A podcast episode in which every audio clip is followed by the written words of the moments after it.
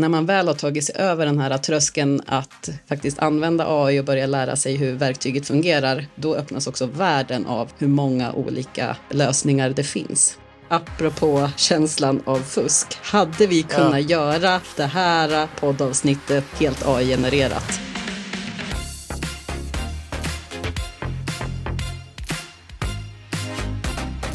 Välkommen till Scale-up-effekten. Scale-up-effekten.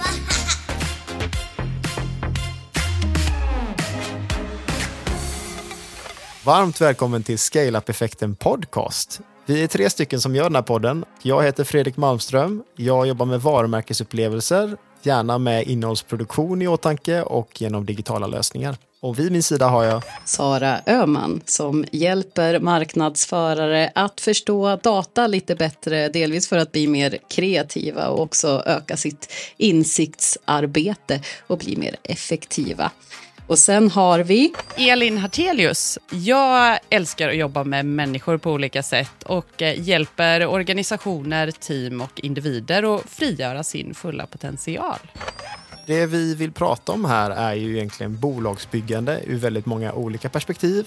Det kan vara allt ifrån organisation och varumärkes- och affärsutveckling, men också erfarenheter, reflektioner och kanske lite av de senaste trenderna. Trevlig lyssning!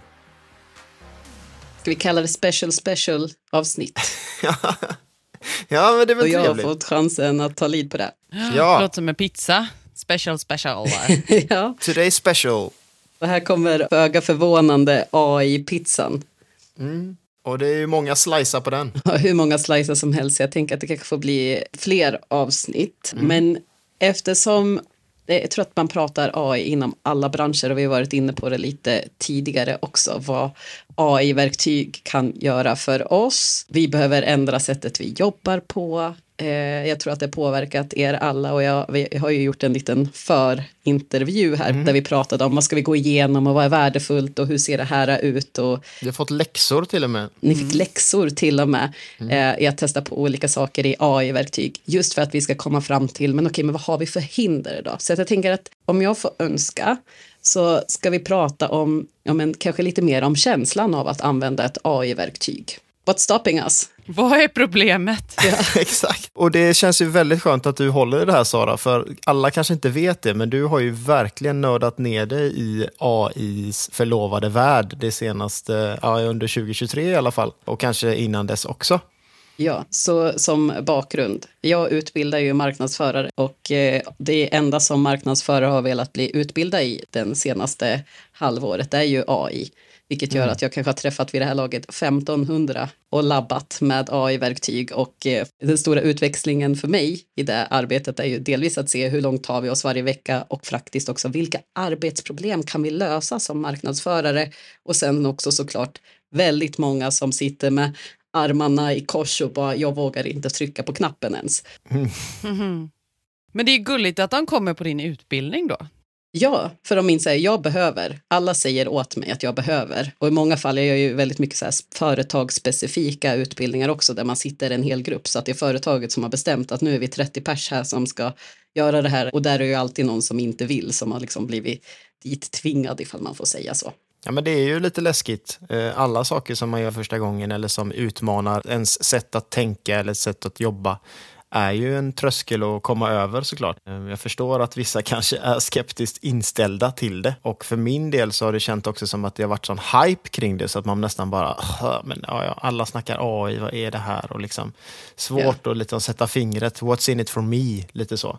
Ja, om vi börjar i änden då, för att det finns ju massa sådana här trösklar vi har och hinder och jag kan ha också känt som du Fredrik för min egen del att men alla måste prata AI, vad spelar det för roll och jag brukar också bli så när någonting är lite för hype att jag är lite så här nej jag tror inte riktigt på det där eller inte jag tror inte att du inte tror på det men det är så här men jag orkar bara inte. Men vad är drivkraften då? Och jag tänker här, även fast jag fick i uppgift att skriva en agenda i mars förra året på en AI-utbildning då för marknadsförare i praktiken.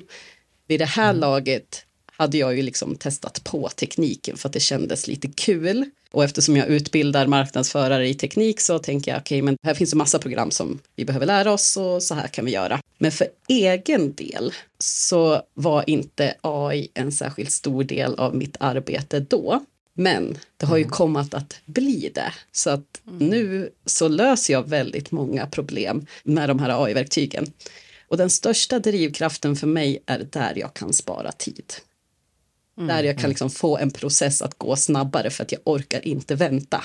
Jag har ett konkret exempel på det här som jag också delade med er förra veckan så att ni känner till det här lite grann. Det var en lavin som gick. Min kille är med i fjällräddningen så han stod mellan valet att åka och gräva ur den här lavinen, ta kanske 20 timmar, eller att vara bakre ledningsstöd. Så han satt och antecknade allting som pågick på radion och det var på köksbordet hur mycket anteckningspapper som helst i en enda virvar. Och här insåg jag, det blir ju inget hångla ikväll. Så det var min största drivkraft där. Så jag bara, kanske AI kan lösa det där. Så att jag började ju bara med att ta bilder, få in dem på datorn, renskriva dem, vilket var ett arbete som han skulle kunna göra. Och det finns många sådana där exempel. Ett annat tillfälle, man är sjuk, man ska liksom lösa ett problem, det är för mycket, man är stressad. Jag har en mängd data, papper, någonting, ett virrvarr av tankar som jag bara behöver ta mig framåt med. Det är då jag personligen har lärt mig att använda AI mycket bättre. När har ni använt AI? Vilka är sammanhangen? Nej, men jag har använt det tidigare mest i textbearbetning. När jag känner att jag har kört fast, jag har någon form av grundtext. Eller vi har amerikanska hyresgäster, vi hyr ut vårt hus i Göteborg och då man ska skriva ett längre liksom, mejl på engelska och så vill jag att det ska låta bra till dem, då har jag använt det. Och jag laddar för att ladda upp massa dokument, men jag hade så många dokument så att det har inte kommit, tröskeln har varit för hög än. Men att göra liknande, alltså bygga upp digitala bibliotek och få hjälp att dra ut det viktigaste och sådär. Men igår så skulle jag hosta en personalmiddag och satt, som alltid liksom, man skjuter det framför sig så bara okej, nu vi ska göra massa roliga övningar, aktiviteter och så satt jag där en timme kvar i den här tomma lokalen, jag, min dator och ChatGPT. Och vi brainstormade och så här, men tänk, kan du ge förslag på det här? Och så kom det förslag, men lite mer av det. Nej men tänk så här, det är en grupp som är så här stor. Men det kan inte vara, vi kan inte stå upp eller vi kan inte göra det eller det. Och fick så mycket bra uppslag och just där som du inspirerade av dig då Sara, att liksom bolla med ChatGPT. Att det inte bara blir det här, ge mig en lista på. Utan sen då, tweaka mer av det eller där och att det blir mer av en dialog. Just det. Det sparar ju framförallt stress. För det är jättefort att få fram massa bra grejer. Ja, så situationen är ensam i en lokal, tidsbegränsning, liksom blockad av stressen lite grann. Jag behöver ett bollplank. Här finns ett artificiellt bollplank som kan hjälpa mig att tänka och komma med en lösning. Mm. Verkligen. Nej, men lite där assistenten som kan både inspirera men också avlasta i vissa uppgifter och just när det kommer till att brodera ut saker. Man vill skriva ett inlägg men man kommer inte igång riktigt, så kan man bara skriva ett inlägg som är ämnat för LinkedIn med de här kriterierna. Och så får man liksom ett råstoff som man sen såklart får liksom antingen be ChatGPT att bearbeta eller att man själv går in och liksom lägger sin touch. Men sen också inspirationsmässigt. Jag har ju fastnat för det här med att kunna skapa AI-avatarer. Så det gör jag till mina kompisar och skickar liksom så här 40 olika bilder på dem när de är liksom gamla och när de är astronauter. Så lite som underhållningssyfte har jag väl använt det också. Liksom. Och det finns ju, nu pratar vi om AI ur ett liksom jobbsammanhang, men i underhållningssyfte så finns det ju hur många olika verktyg som helst som ska hjälpa oss att, som säger, skapa avatarer, ha underhållande samtal eller bara sällskap för den delen. Så när man har tidsbegränsning, det är en drivkraft. Underhållning är en annan. Öka kvaliteten då, hur känner ni där? Ja, det är lite där som jag, liksom, mitt kreativa hjärta, det skär ju sig lite då, liksom, när man tänker att AI ska, liksom, ersätta eller, liksom, ta över saker som kanske har gjort by hand tidigare då. Det här är en ny grej. Det borde man kanske försöka embracea och liksom försöka förstå sig på lite mer innan man gör någon förhastad slutsats om att nej, det här är inget för mig, eller det här bara förstör eller gör att allting känns så himla plastigt och mekaniskt. Så är det ju faktiskt ganska intressant att man kan få hjälp i den, liksom, vida utbredningen som finns. Och jag har ju massa verktyg idag som redan hjälper mig, som säkert skulle kunna klassas som AI, men som jag bara tar för givet att men det här funkar så bra, liksom. Mm. Men Elin, upplevde du att kvaliteten på den här personalmiddagen blev bättre än om du hade slängt ihop någonting själv utifrån ditt eget huvud? Handen på hjärtat. Det blev... nu blir det en kombo av Elins idéer och AIs idéer. Men jag ska definitivt säga att jag kom in i festen lugnare och mer koll på läget och så. Och det kanske i sin tur bidrog till... Ja, men jag var ju mycket trevligare värd när alla kom. Sen någon rolig krydda och sådär. Jag tänkte det när du sa kvalitet, så tänkte jag, nej, det har jag inte gjort. Men så slog det mig faktiskt att för någon vecka sedan så skulle jag sätta samman en interaktiv utbildning på ett tema där jag inte har så jättemycket content sedan tidigare. Eller rättare sagt, jag har lite för mycket content. Jag har inte hållit en liknande workshop tidigare. Och då så matade jag också in så här, om jag ska hålla en workshop den här tiden, den ska vara interaktiv, det är på det här temat, det är för den här målgruppen. Ge förslag på upplägg. Och då hade jag en tanke innan. Men där fick jag ytterligare några uppslag. Där det är så här, just det blir ju ett superbra element att lägga in. Så där kan man väl säga, där blev ju ändå så här, kvaliteten på den workshopen. Kände jag så här, men den fick nog ändå en liten dimension till. För jag fick en bra idé. Så... just det här att det inte behöver vara det svartvita, antingen bara jag eller antingen bara AI, utan att vi samskapar. Det där finns ju mycket bra att hämta. Mm. Men också det här att man kategoriserar, liksom, vems idé var det? Var det AI eller min? Eller, liksom, alltså det finns någon form av skam kring ibland att man fuskar med AI. Och det är precis det här jag vill komma till. Kanske det största hindret som vi behöver komma över när vi använder AI som bollplank eller som komplement eller stöttepelare eller vad vi kallar det för till oss, det är att man känner sig lite skamsen. Mm. Jag är ju bäst på det här området. Elin, du är bäst på att hålla workshops som ska utveckla människors tankar framåt. Ska AI hjälpa dig med det här?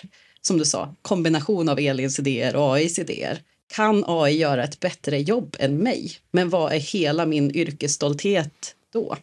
Jag tänker på ett sammanhang där många i min värld använder AI, digital marknadsföring. På Meta då, Facebook-annonsering, Instagram-annonsering, så har Meta utvecklat annonsinställningar som säger att jag litar på Metas plattformar, att de vet bättre än mig. Mm. Och det är väl självklart att tänk hur mycket data Meta har om oss. De har ju utvecklat sedan 2010 algoritmerna för att förutspå vad vi vill härnäst. Som marknadsförare, självklart att inte vi sitter på all information om alla drivkrafter i hela världen när vi gör de här inställningarna. Men det som man som Meta-annonsör tidigare har levt på är att jag vet exakt vilken målgrupp jag ska ha. Jag vet exakt vilket bud jag ska ha gentemot den här målgruppen och vilka då olika rubriker, innehåll som funkar bäst. Mm. Genom att klicka i den här lilla Meta Advantage Plus-knappen, eller idag så måste man nästan gå in i det finstilda för att kunna göra förändringar. Men vad är mitt sammanhang då? Alltså om jag litar på Meta, men då är ju hela det här jag byggt upp hela min karriär kring meningslöst, kan man ju nästan känna. Så. Ja, man tappar kontrollen, liksom. Mm. Ja, och också sen när jag träffar människor så har de ju liksom olika specifika yrkesroller. Ta copywriters till exempel. Nu har ju AI kommit längst inom just text och skrivande och börjar kunna komma med ganska bra lösningar. Träffar man en copywriter så är jag ofta så här, men kommer det här verktyget ta mitt jobb? Kommer den kunna skriva bättre än mig? Och såklart bakom den här, ett AI har ju mera referensramar än vad vi kan lyckas få i form av all text som finns på hela internet då. Men Det jag tror att det många inser då när de sitter och labbar med de här verktygen, att ja, men den här texten som inte jag bryr mig särskilt mycket om, det kunde AI skriva till mig. Jag hade en copy, väldigt senior copy på en utbildning som hade spenderat 3 dagar på att formulera en rubrik för en kund. Och AI kunde göra det åt den. Och det här 35 tecken, kanske eller vad en rubrik ska ha, det kanske inte är det som en copy känner är den största stoltheten man kan ha. Utan där, istället för att ha de här 3 dagarna på att just ta fram den här copyn, kanske man kunde spendera 3 dagar på någonting annat. Mm. Men det känns ju som att man fuskar när man använder AI, eller hur? Ja, men det gör ju det. Och fast, ja, det är ju också... Man är så dömande kring just de här tjänsterna, men allt annat som man använder som liksom dagligdags så känns lite mer allmän vedertaget. Det reflekterar man ju knappt över, utan man bara kör på. Så att, det är nog något liksom stigma som man behöver bygga bort. Men också det här att man blir lite överkörd kanske, eller att man känner att man mindre världskomplex i att ja, men det är inte så viktigt vad jag tycker då, utan liksom här, datorn är facit på något sätt. Men som du säger, den är också baserad på extremt stora mängder data och information som man själv kanske inte sitter på alltid. Och så länge man liksom validerar det med sunt förnuft och med att man trattar det igenom sig själv, då blir det ju ändå liksom det blir ens eget på något sätt, även om man får hjälp på vägen. Jag tänker konsultbranschen blir väl ändå en drivkraft i det här, för jag tänker som arkitekt, copywriter, kreativa yrken, det finns ju hur många som helst där det är klart att där en kund tidigare kunde betala då ganska stora summor, men nu ser att här växer det fram massa digitala produkter där jag kan göra ganska mycket själv, eller i alla fall där min konsult uppenbarligen kan göra det här väldigt snabbt. Där tänker jag att det är många yrken som är ganska stor förändring och behöver hitta helt andra affärsmodeller. Och det är ju där lite nyfiken, Sara, på de du träffar då som jobbar i en konsultande roll.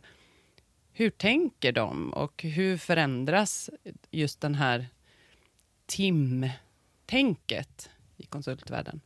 Delvis så tror jag att folk kommer behöva bli mycket mer strategiska och reflekterande, för att det är liksom där vår utveckling kommer ske. Det som går att automatisera, förenkla, det kommer förenklas, men det höjer ju kraven på alla oss. Sen så tycker jag ser många poster just nu på LinkedIn, översättningsbyråer som säger nu erbjuder vi AI kombinerat med oss själva och vi har blivit mycket mer effektivare som byrå till exempel. Sånt ser man ju hur mycket som helst, och AI-contentbyråer ploppar ju upp hela tiden, eller AI-content. Däremot så ska jag också säga att jag får väldigt många beställningar från organisationer som undrar hur kan vi bli färre på den här? Vi lever ju i väldigt knapra tider, så hur kan vi bli färre i vår organisation? Och ja, det kanske är lite fel sätt att säga det på, för att det handlar väl bara om att ge folk lite mer tid att ha ett hälsosamt förhållande kanske till sitt arbete som det ser ut idag, tycker jag. Jag vet inte om det var svar på din fråga, Elin. Jag är mer nyfiken om 25 år vilka yrken finns, och framförallt de då som säljer sina tjänster, erbjuder sin kompetens. Hur ser den marknaden ut? Den har ju säkert förändrats i grunden, och som du säger att det är de som lyckas ställa om och erbjuda mycket mer strategisk höjd eller ännu mer anpassad på något vis rådgivning, som jag tänker att typ alla säger att de har idag också. Men det kommer ju, agnarna kommer ju sållas från vetet här. Jag tycker det är en jätteintressant fråga och väldigt svår att liksom definiera, i och med att vi är i ett väldigt tidigt skede också. Men det är klart att det kommer ske förflyttningar åt olika håll. Lite som man sa att utvecklarna är ju liksom vår tids gruvarbetare. Programmerare har liksom varit det som varit högst eftertraktat.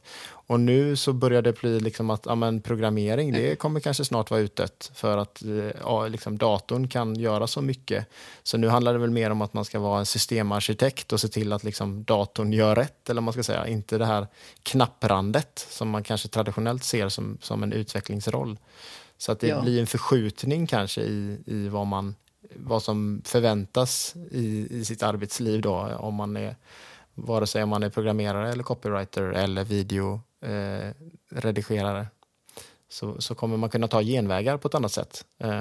Men man måste också förstå verktygen och kunna liksom våga labba med det och ta till sig hur man nu ska jobba på det här nya sättet.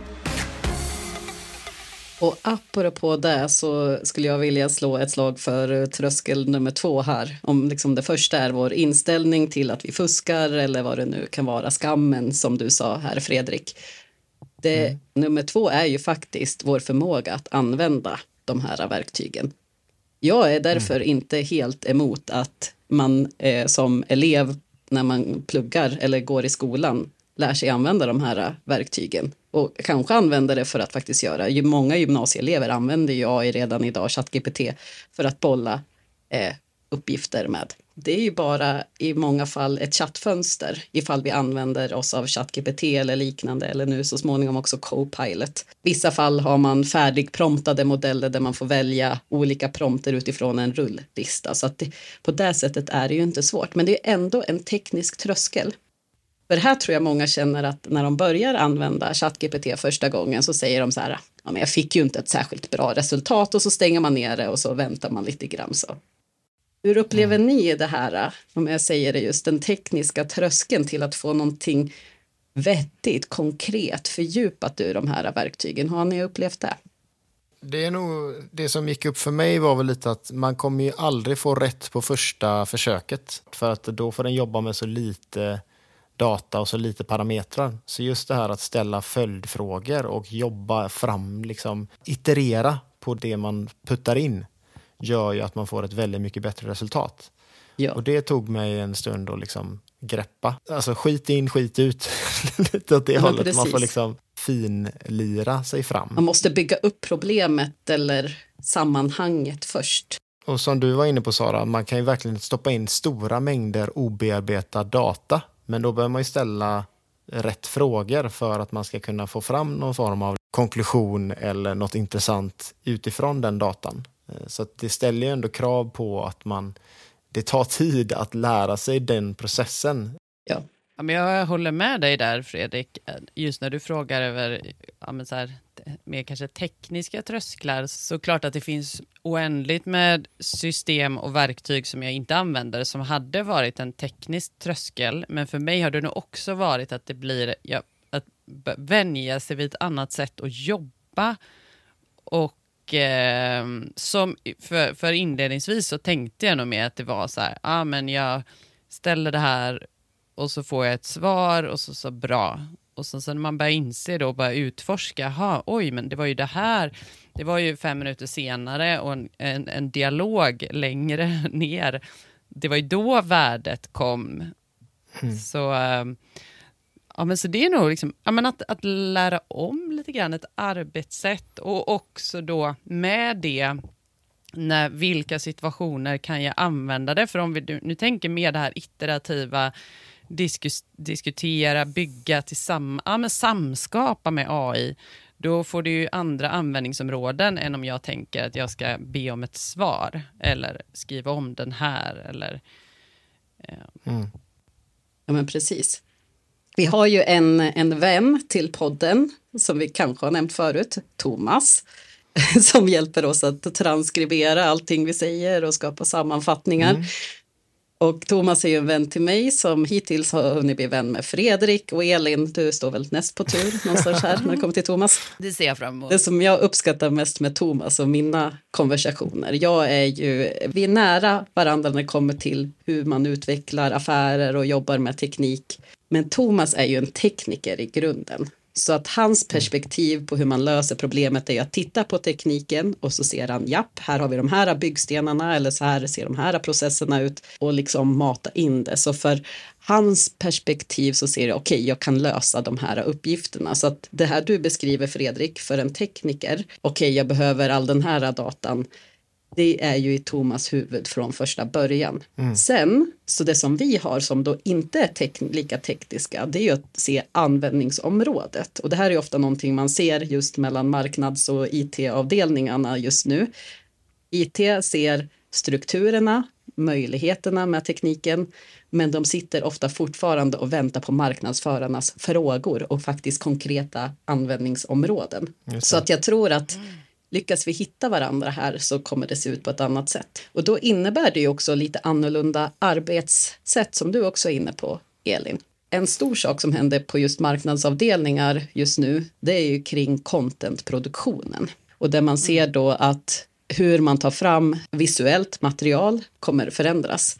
Och nu pratar inte jag om att vi kanske kommer se text till bild överta. Ja, ni vet när man sitter och skriver en prompt, som det heter, en beställning till verktyget och så utformas något helt AI-genererad bild. Så det man istället ser som är väldigt vanligt, för att ta ett konkret exempel, det är att i en fotografering för en reklamkampanj eller så kanske man tar bilder på ett annat sätt. För att man har sett att man kan göra mer med AI för att ändra omständigheterna. Har jag en bild på nu ser jag en ljusstake här framför mig till exempel. Om jag ska marknadsföra den här ljusstaken så kanske jag tar bilden på den här ljusstaken i form av att jag kan låta AI ändra sammanhang, ändra bakgrund, ändra plats till exempel på den här.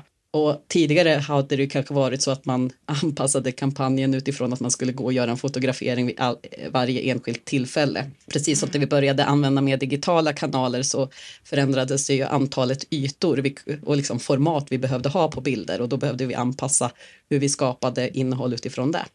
Ingen är med på vad jag menar, så att möjligheterna gör ju att vi behöver se på våra arbetsuppgifter på ett annat sätt också. Ja, verkligen. Och det kan ju vara extremt tidskrävande också i det här med formatanpassning och de bitarna. Eller locations, att åka till olika ställen om man vill ta en bild i bergen eller i rymden. Men Sara, vad ser du för det här då som uppenbarligen både jag och Fredrik har polletten har trillat ner senaste tiden att säga, vi måste ha en dialog, vi måste samskapa med AI. Ser du några andra liknande sådana grejer som ofta som dyker upp på dina utbildningar eller när du pratar med? Förutom att jag behöver lägga lite tid på det här och jobba systematiskt och ställa frågorna i 3 steg kanske istället för 1 steg. Det är väl det första. Oj, vad jag kunde få ut av det här. Det andra är väl också att det finns så extremt många olika typer av verktyg. Många snör in sig på ChatGPT och det är jättebra att fokusera på ChatGPT för man kommer lära sig väldigt mycket av ChatGPT. Det är ett allround-verktyg som du kan göra extremt mycket med. Men sen då när man börjar hitta och lösa problemet i ett verktyg, då kan man tänka så här: aha, det kanske finns andra verktyg som är gjorda för att lösa det här specifika problemet. Ta text till exempel. ChatGPT är amerikanskt tränad så att ibland så är man inte riktigt nöjd med hur ChatGPT levererar texter på svenska. Även fast det blir bättre och bättre för varje vecka. Men då kanske man kan tänka så här, okej, det här problemet kunde det här verktyget lösa. Då kanske kan hitta ett annat verktyg som är fokuserat på det. Så att när man väl har tagit sig över den här tröskeln att faktiskt använda AI och börja lära sig hur verktyget fungerar, då öppnas också världen av hur många olika lösningar det finns.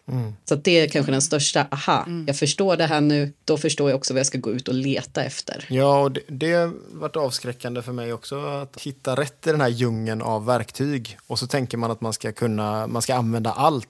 Men då blir min nästa fråga, Sara, om du tänker, många av dem som lyssnar, det kanske är chefer eller det är ledare på olika sätt som kanske jobbar med dem med strategiskt, helheten, få ihop saker så här. Och vi har säkert många som jobbar med marknadsföring också, men där tänker jag att då får man gå en av dina fantastiska utbildningar. Men kan du inte tipsa om några då? Liksom dina bästa tips om man ska lämna ChatGPT eller i alla fall pausa där lite. Vad skulle kunna vara nästa steg att utforska? Jag tror det som man befinner sig i, de flesta företag befinner sig just nu, det är någon slags utvärderingsfas. Så att jag tror att det handlar ganska mycket om att skapa tid och skapa utrymme för labba mer. Och det man brukar börja i då är att titta på en arbetsprocess och se var skulle vi kunna jobba med AI. Och börjar man se det så och sen så kanske tillsätter i de bästa fall en grupp ifall man är en stort företag som får ansvar att gå ut och göra research och titta och se vilka problem löser de olika arbetsuppgifterna. Då tror jag det kommer komma naturligt att man hittar sig till fler verktyg. Det är kanske ett tråkigt svar för att det innebär att man ska spendera massa tid och resurser på just utvärderingen. Men jag tror att där de flesta befinner sig just nu. Ha ett litet AI-team som kommer från olika delar och tycker att det är kul. Det är ju sällan så att det finns ett enkelt svar tyvärr. Men jag tänkte jag måste försöka försöka pressa fram ett, men det gick inte. Nej, men min första steg är att börja jämföra Googles bard.google.com med ChatGPT och bara se att man kan få olika typer av svar i olika typer av verktyg. Då har man lärt sig en process hur man jobbar i det ena verktyget, då kan man gå över till ett annat. Sen så är det mer så här, googla om en ljudredigering, okej. AI, editing tool, en lång lista. Man hade ju gärna haft liksom one tool to rule them all, men som vi har varit inne på tidigare, det här att ha den mentala inställningen på att nu får vi öppna upp AI-sandlådan här och så får vi leka loss lite och försöka hitta de verktygen som passar vår verksamhet eller som passar min stil att jobba. Det kan vara lite tufft, men också då om man tänker att ja, men vi ska inte jacka in det här från dag ett, utan vi har det som liksom en som du var inne på, utvärderar, och att någon faktiskt också får lite formellt ansvar för att leka fram det där. Eller att man tar in hjälp såklart. Men det är ju verkligen både personanpassat och organisationsanpassat vad som funkar. Jag hittade någon snurra på LinkedIn med 120 olika tjänster. Yeah. Som var liksom grupperade på olika nivåer då. Så att det är ju verkligen en flora av saker man skulle kunna använda, och det handlar inte bara om att skapa innehåll, utan det handlar ju också om att liksom effektivisera register eller hur man jobbar med liksom sales automation eller massa olika saker. Så att man får nog botanisera lite i vad skulle kunna vara relevant och sen testa sig fram. Ja, och vi ska inte nörda ner oss för mycket, men OpenAI lanserade ChatGPT för drygt ett år sedan, där vi befinner oss just nu. Då var ju det här någonting nytt, och sedan dess har ju man kommit på massa nya idéer och kan ju lösa det här, så att jag tror att vi kommer fortsätta se väldigt många olika verktyg ploppa upp. Jag däremot hoppas lite grann på att vi kommer börja se AI implementeras i alla verktyg som vi använder. Just nu så är jag själv en stor förespråkare av att titta på Adobes produkter som många redan använder. Och Microsoft börjar ju nu rulla ut Copilot på allvar. Där kanske många upplever, där vi är just nu, att den modellen inte är lika väl tränad. Det vi har gjort mycket just nu, det är bara att prata om stora textmodeller. Vi börjar också se att bild och video kommer in på ett annat sätt. Så att vad vi befinner oss just nu är ju bara liksom promille av hur framtiden kanske kommer se ut. Men någonstans den stora taken där är ju då att du gör något och se till att du har några i organisationen som tar lead på det här och börja jobba, för det är inte så, det kommer inte hända om det ligger lite på allas axlar och ingen riktigt har tid, för man har ju alltid fullt att göra. Ja. Men som du var inne på, Elin, också, det kan ju finnas en rädsla att bygga bort sig själv också. Alltså att man inte riktigt vågar glänta på locket där, för att man tänker att den kommer ersätta mig. Men jag har lite svårt att se det där, för att som sagt, då kan man flytta fokus till andra saker och kunna liksom, man måste ändå jobba med det som AI spottar ut liksom. Det är inte bara att trycka på knappen. Men då kommer vi kanske till den tredje punkten, och en stor tröskel som inte jag tror att vi är rätt personer här att lösa. Och det är ju kanske då rädslan för vilket verktyg vi hänger oss till, och hur den då, hur vi både investerar tid och resurser och licensavgifter i ett verktyg, vilket man ofta behöver göra för att liksom få det mesta ut av verktygen. Vi kan testa på gratis väldigt mycket, men sen så behöver vi börja investera i verktyget. Och då kommer den stora datafrågan in.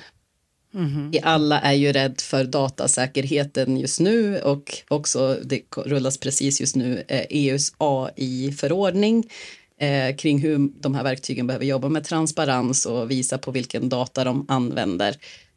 Så det upplever jag kanske är den absolut största rädslan som finns för organisationers del just nu. Var hamnar min data? Var hamnar min affärskänsliga information? Också vem har tillgång till den här informationen i en organisation? Bara det finns många stora utmaningar att liksom ta sig an där. Ja, men det är intressant. Jag inser ju när du pratar att det finns ju väldigt mycket jag aldrig skulle skriva eller bolla med AI, just av den anledningen att på något vis så tänker jag nog att allt jag klistrar in här eller laddar upp här kan bli offentligt. Och det är klart att om man har den utgångspunkten så finns det ju också väldigt mycket man inte kan få hjälp med eller kan använda AI fullt ut. Mm. Men vad är dina spaningar där då, Sara? De flesta organisationer just nu som på något sätt jobbar med att ta fram sin AI-policy, de säger ju att vi får bara använda de här verktygen med information, med data som finns på något sätt publikt. Vi får inte göra det med affärskänsligt material. Och det tror jag är en bra ställe att börja på. Hur två synvinklar. Det ena är såklart att vi inte litar på verktygen just nu och vi kommer lära oss väldigt mycket ändå. Det andra är att om vi säger att det är så, så kommer alla i organisationen bli lugna och acceptera den här tekniken. Även fast det kanske inte är superkänsligt och kanske inte är jättetroligt att en konkurrent kommer få tag i en viss information eller en anställd kommer få tag i en viss information. Så öppnar det upp och liksom speedar på processen i att vi ska kunna komma in i det här. Istället då för att vi ska gå in och börja utvärdera verktyget på det djupet, för då kommer det ta alldeles för lång tid, tror jag.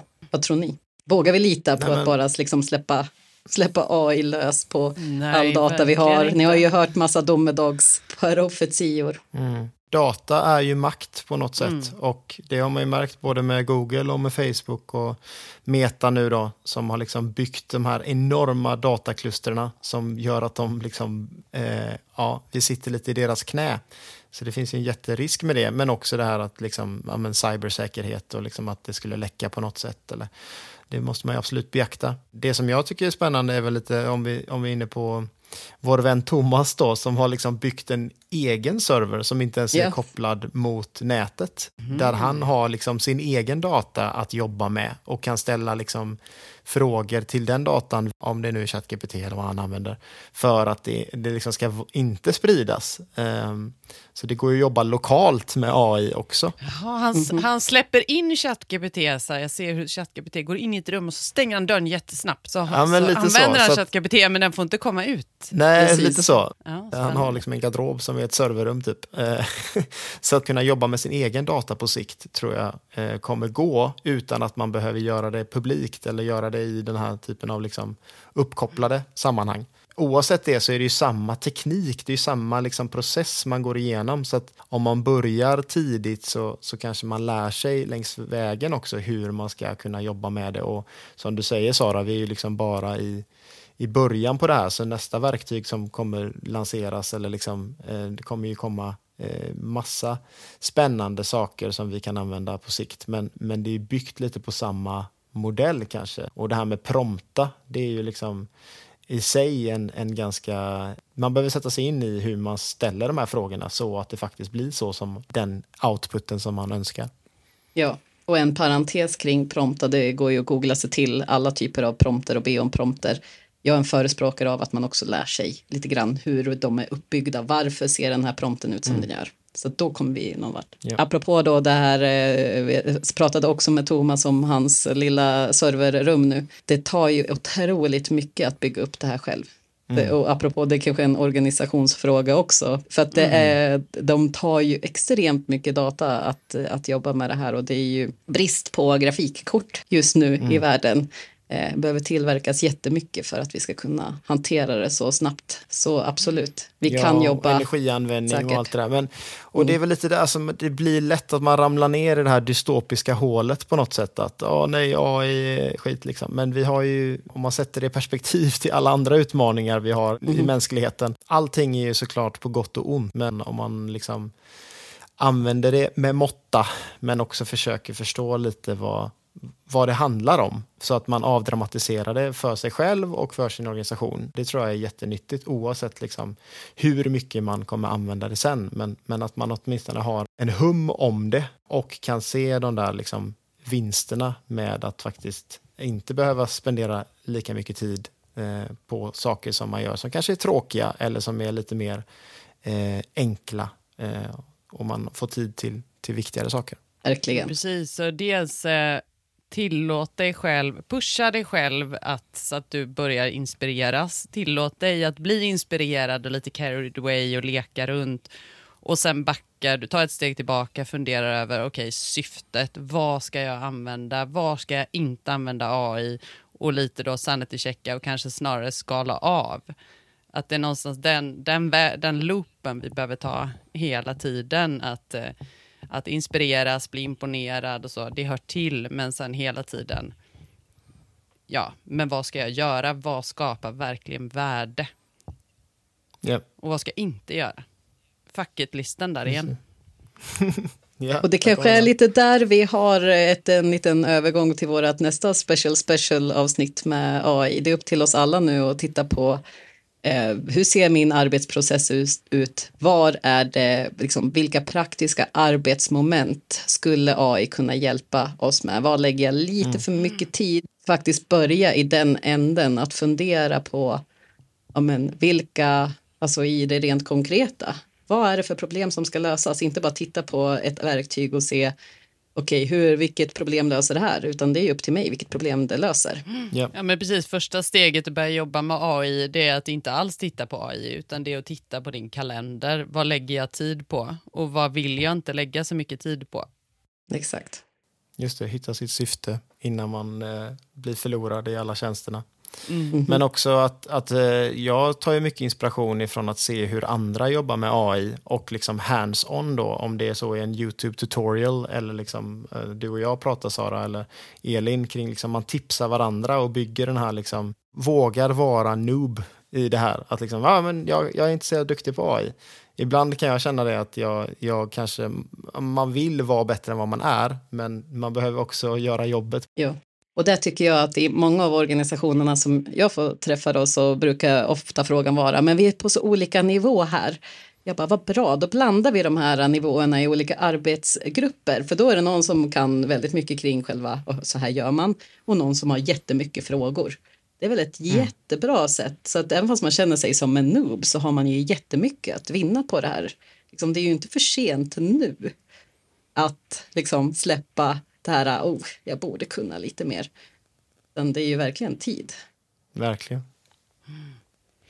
Men jag inser det igen, den här otrevliga insikten att det finns inga genvägar. Du måste göra jobbet. Man kommer ju alltid tillbaka dit, och det är nyttigt att bli påmind om det. Att jag tänker ju så här, jag hänger med er och ni har så här superbra koll på grejer. Kan jag bara så här åka med lite och liksom bara bli bra sådär, utan att göra så mycket. Så blir jag påminn där på att fast det är du som måste göra jobbet. Ja.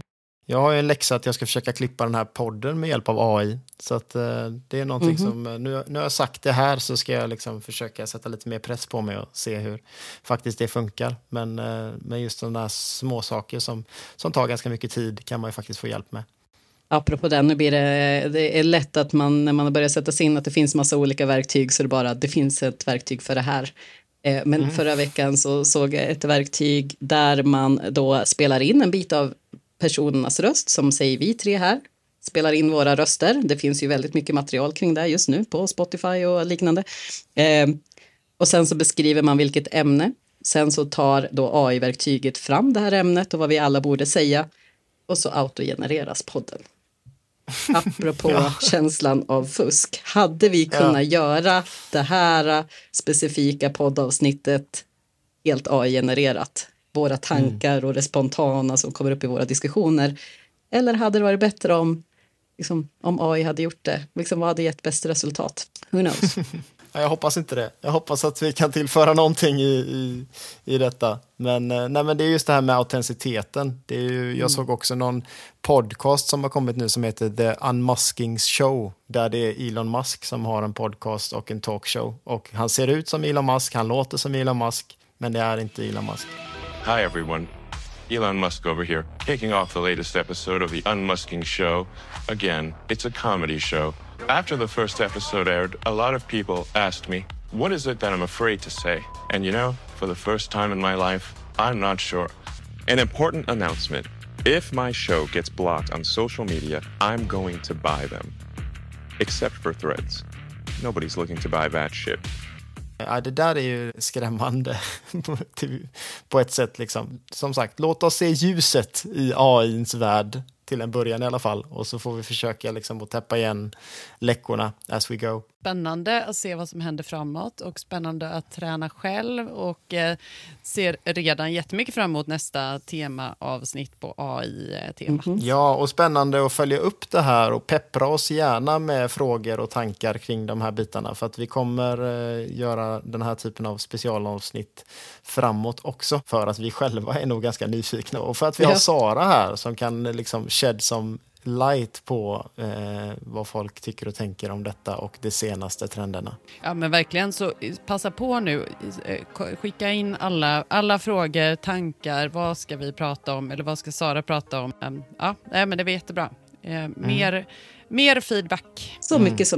Ja. Ja, och hör av er då genom antingen sociala medier, det finns länkat i avsnittsbeskrivningen, eller hej@scaleup-effekten.se. Tack för alla lyssningar och tack för feedback och glada tillrop och så. Det är jättekul och connecta jättegärna på LinkedIn så fortsätter vi diskussionerna där. Ja, och tack Sara. Superkul att vi får låna dig i den här expertrollen. Det är ju en ynnest. Ja, tack för att jag får snacka om mig. Ja, men gott, Annie. Vi hörs snart igen då. Men det gör vi. Tusen tack för idag. Hej, hej.